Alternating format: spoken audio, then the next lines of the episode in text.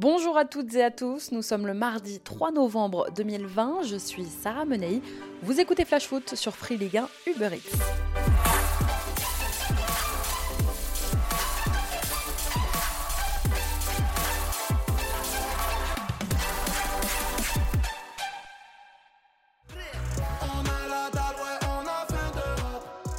Alors, montrez-le, c'est ce soir que se joue l'avenir européen des Marseillais, ce soir que l'O M joue gros face à Porto en Ligue des Champions, un match spécial à bien des égards, déjà parce que c'est le Villas-Boas-Sicot, les retrouvailles d'A V B avec Porto, son club de toujours, son club de cœur.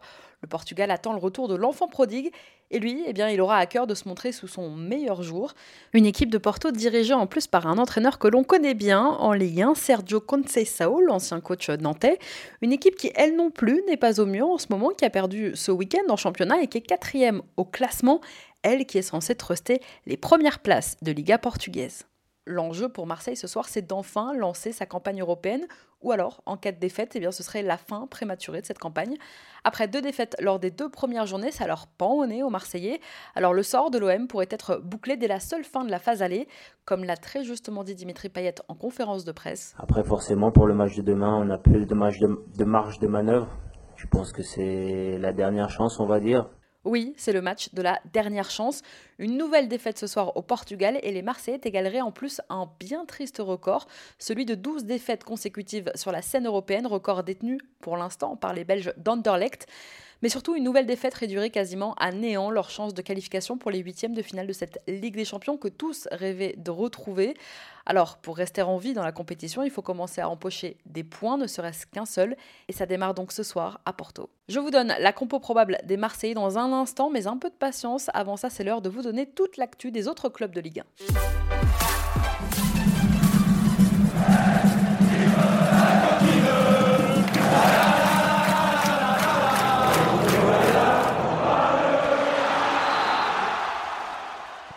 Déjà que ça va pas fort à Bordeaux, mais alors si en plus en dehors du terrain les joueurs n'y mettent pas du leur, au lendemain de leur lourde défaite quatre zéro, je vous le rappelle, à Monaco dimanche, les Girondins étaient de repos hier avant de retrouver le Haillan ce matin et certains ont profité de leur jour off pour aller liker sur les réseaux sociaux un post Instagram de leur ancien coéquipier Aurélien Tchouaméni. Le Monégasque, forcément content du résultat des siens, a manifesté sa joie sur les réseaux sociaux et certains de ses anciens coéquipiers bordelais ont liké son post de célébration. C'est le cas par exemple de Rémi Houdin qui sera notre invité dans quelques semaines dans Flash Foot, alors on lui demandera ce qui leur est passé par la tête, mais en attendant, les supporters bordelais n'ont vraiment pas apprécié. Une jeune recrue arrive au centre de formation du D F C O, préformé au F C Lyon depuis l'âge de douze ans, club réputé pour sa formation. Emmanuel Vallée, jeune attaquant de dix-sept ans, va terminer sa formation à Dijon qu'il a accueilli hier. On lui souhaite bonne chance. Le R C Lens, très attentif aujourd'hui à la situation de Geoffrey Kondogbia, le milieu sur le point d'être transféré de Valence à l'Atlético de Madrid, pourrait encore rapporter à son club formateur. Selon les informations de la Voix du Nord ce matin, les Sang et Or recevraient près de sept cent mille euros si l'opération atteignait les vingt millions d'euros. Les transferts successifs de Kondogbia ont déjà rapporté près de trois millions d'euros en indemnités de formation au Lensois depuis cinq ans. À Lille, quelques nouvelles rassurantes de José Fonte. Le défenseur lillois blessé à Lyon dimanche ne souffrirait que d'un hématome à l'œil. Touché dans un contact involontaire avec Depay, Fonte n'est pas encore totalement fixé sur la nature de sa blessure. Parti dans la foulée du match à l'hôpital, il aurait encore besoin de passer de nouveaux examens en ce début de semaine. Supporters des Merlus, quelques nouvelles justement de l'infirmerie lorientaise en ce début de semaine. Blessé au genou, le défenseur Ouboulang Mendes a repris l'entraînement hier matin. Trévor Chalobah et Sylvain Marveaux sont eux restés aux soins, alors que Vincent Legoff et Mathieu Saunier continuent de s'entraîner en marge du groupe lorientais avec un espoir de retrouver quand même le terrain dimanche face à Nantes. On continue notre tour des clubs avec l'actu lyonnaise dans un instant, mais avant ça, c'est l'heure de notre déclat du jour. Elle est signée Julien Fournier. C'est, c'est mon cœur qui parle. Et vous avez un chef d'espoir qui est une grosse bite. Il faut pas avoir la grippe. Ni la gastro. C'est que ça que la grippe. Ne cédons pas au catastrophisme, ce sont les mots de Julien Fournier aujourd'hui dans les colonnes de Nice Matin. Le directeur du football de l'O G C Nice s'est voulu rassurant sur la suite de la saison niçoise après la blessure de son capitaine. Oh my God, okay, it's happening. Everybody stay calm. What's the procedure, everyone? What's the procedure? Stay calm. Ouais, ouais, ouais, ouais. Et oui, je vous en parlais hier, c'est un très gros coup dur pour les Aiglons. Dante souffre d'une rupture du ligament antérieur du genou gauche, première grosse blessure de sa carrière. Le défenseur niçois sera opéré dans la semaine et sera absent pour les six prochains mois. Saison terminée pour le leader de cette équipe qui va devoir s'en trouver un autre. Allez, on reprend notre tour des clubs. À Lyon, Rudi Garcia ne devrait pas prolonger son contrat avec le club en fin de saison. Les dirigeants lyonnais souhaiteraient ouvrir un nouveau chapitre et seraient donc à la recherche d'un nouvel entraîneur pour prendre la relève. Et si depuis plusieurs semaines, un nom semblait se détacher du lot, celui de Christophe Galtier, eh bien selon le Parisien, l'entraîneur du L O S C ne serait pas le favori pour remplacer Garcia. Galtier peut être trop vert pour le banc des Gaunes. Alors qui ? Affaire à suivre. Je vous en parlais en ouverture, ce soir vingt et une heures, l'O M joue son avenir européen à Porto. Pour cette rencontre, André Villas-Boas a emmené au Portugal un groupe de vingt-trois joueurs. Seul absent de marque, Yuto Nagatomo, le japonais serait malade. Exit le cinq trois deux, retour au quatre trois trois, le onze probable de ce soir avec un Capi Mandanda dans les cages, Sakai côté droit, Amavie côté gauche, une charnière Alvaro Caleta-Tsar, un milieu A trois, Sanson Camara Cuisance, nouvelle titularisation pour le français et donc passage sur le banc pour Pape Gay, mais aussi pour Valentin Rougier, qui vit décidément un début de saison compliqué. Devant, on devrait retrouver un trio Thauvin aux côtés de Benedetto et Payet, qui font tous les deux leur retour dans le onze de départ. Sachez aussi que les jeunes Marley Hake, Lucas Perrin et Simon Nga Pandouen Toubou sont du voyage. Le F C Metz, endeuillé après la disparition de Jean-Marie Schiffmacher, ancien journaliste aux Républicains lorrains et ex-responsable de la communication du club entre deux mille un et deux mille six, eh bien Jean-Marie Schiffmacher est décédé ce week-end. À sa famille et à ses proches, nous présentons toutes nos condoléances. C'est la fin de l'aventure monégasque pour Jemerson, écarté par Nico Kovac et devancé par Disasi et Badiachil. Le défenseur brésilien a été prié de se trouver un nouveau point de chute et à en croire les médias brésiliens aujourd'hui, eh bien le défenseur va rentrer au pays. Il devrait s'engager dans les prochaines heures maintenant avec les Corinthians. Il est même attendu dans son pays natal en fin de journée pour passer sa visite médicale. Il devrait rejoindre le club sous la forme d'un prêt pendant un an. Une arrivée du côté du centre de formation montpelliérain. Kaïs Sayari, jeune espoir de dix-sept ans, vient d'intégrer le centre de formation du M H S C. D'origine tunisienne, le milieu de terrain arrive de l'Olympique de Valence où il était surclassé avec les U dix-huit. Cette saison à Montpellier, il devrait évoluer avec les U dix-neuf nationaux, voire avec l'équipe réserve.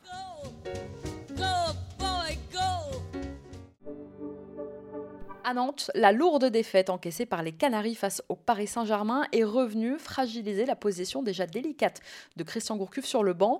Avec une dix-septième place au classement, seulement huit petits points pris en neuf journées de Ligue un, eh bien Waldemar Kita, généralement très peu patient avec ses coachs, commencerait à s'impatienter. Allez, comme tous les mardis, c'est l'heure de notre rubrique Foot Business.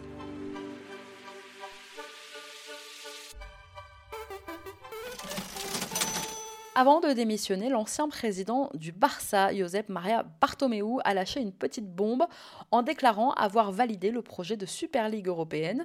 Petit à petit commencent à se dessiner les grandes lignes de ce projet, la Super Ligue européenne, Kesako, nouvelle compétition continentale qui serait prévue pour deux mille vingt-deux, à en croire les informations de la presse espagnole.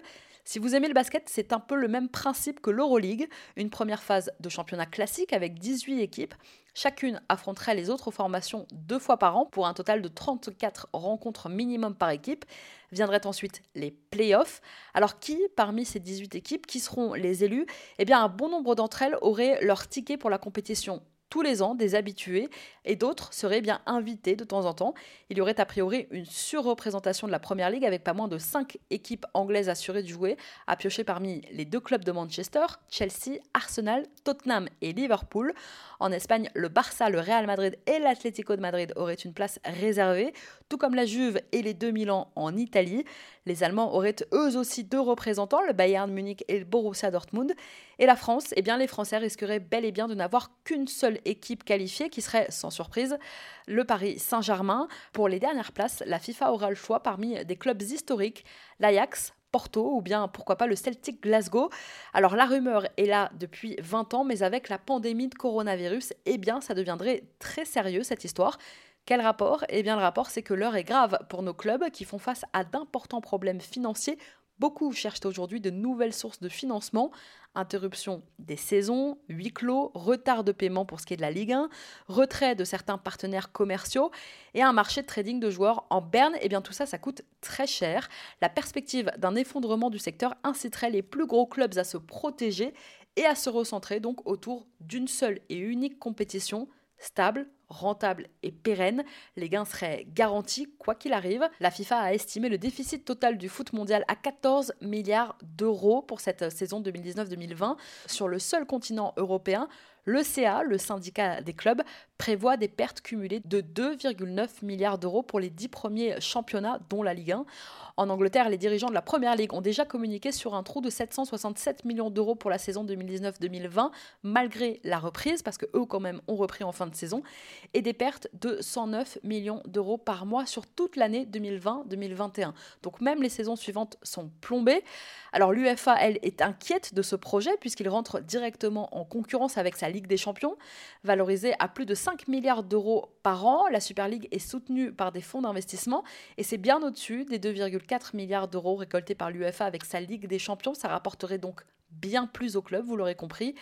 Autre argument des défenseurs d'une telle compétition, eh bien l'impact des droits T V et la captation autour du globe d'un public international. Forcément, un championnat européen fermé, calqué sur le modèle économique des ligues américaines comme la N B A ou la N F L, devrait apporter un réel gain financier. Alors en attendant, nous on va reprendre notre tour des clubs avec le P S G qui doit se concentrer pour l'instant sur la Ligue des Champions et qui décidément enchaîne les galères. Comme pressenti depuis sa sortie face à Nantes samedi, Kylian Mbappé est forfait pour le match de Ligue des Champions contre le R B Leipzig de mercredi. Le Paris Saint-Germain était déjà privé de Neymar, Mauro Icardi et Julian Draxler pour ce rendez-vous. Et bien Thomas Tuchel ne disposera donc pas de beaucoup d'options. L'entraîneur parisien peut tout de même se réjouir du recrutement de Moeskin qui pourrait donc être accompagné d'André Di Maria et de Pablo Sarabia en attaque pour ce match en Allemagne. Pour rappel, le P S G doit aussi composer sans Marco Verratti. Un transfert dans la dernière ligne droite du mercato et d'excellents débuts en Première Ligue, Edouard Mendy semble se faire très bien à sa nouvelle vie londonienne et l'on apprend ce matin dans les colonnes de l'Équipe que ce coup des Blues avait été prémédité depuis un moment déjà puisque le club anglais lorgnait sur le gardien depuis son époque rémoise.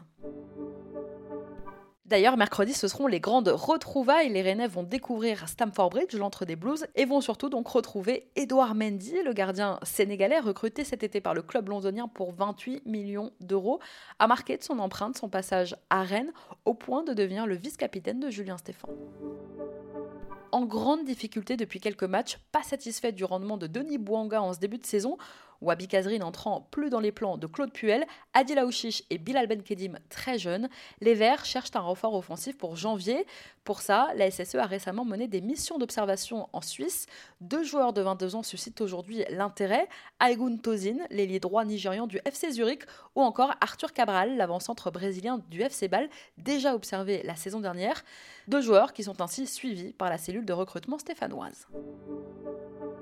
À Strasbourg, ce week-end a marqué la fin d'une incroyable série pour un supporter du Racing. Confiné, Grégory Walter n'a pas pu assister à la défaite de son équipe face à Reims. C'était la première fois depuis le cinq février deux mille trois et un déplacement à Montpellier qu'il ne voyait pas ses protégés jouer à l'extérieur. De tous les déplacements du club alsacien depuis dix-sept ans, Grégory a dû se résoudre à suivre la rencontre à la télé. Vous savez quoi ? On va essayer de l'inviter dans Flash Foot, Grégory. Merci à tous d'avoir été avec nous, c'était Sarah Meney, vous écoutiez Flash Foot, on se retrouve demain.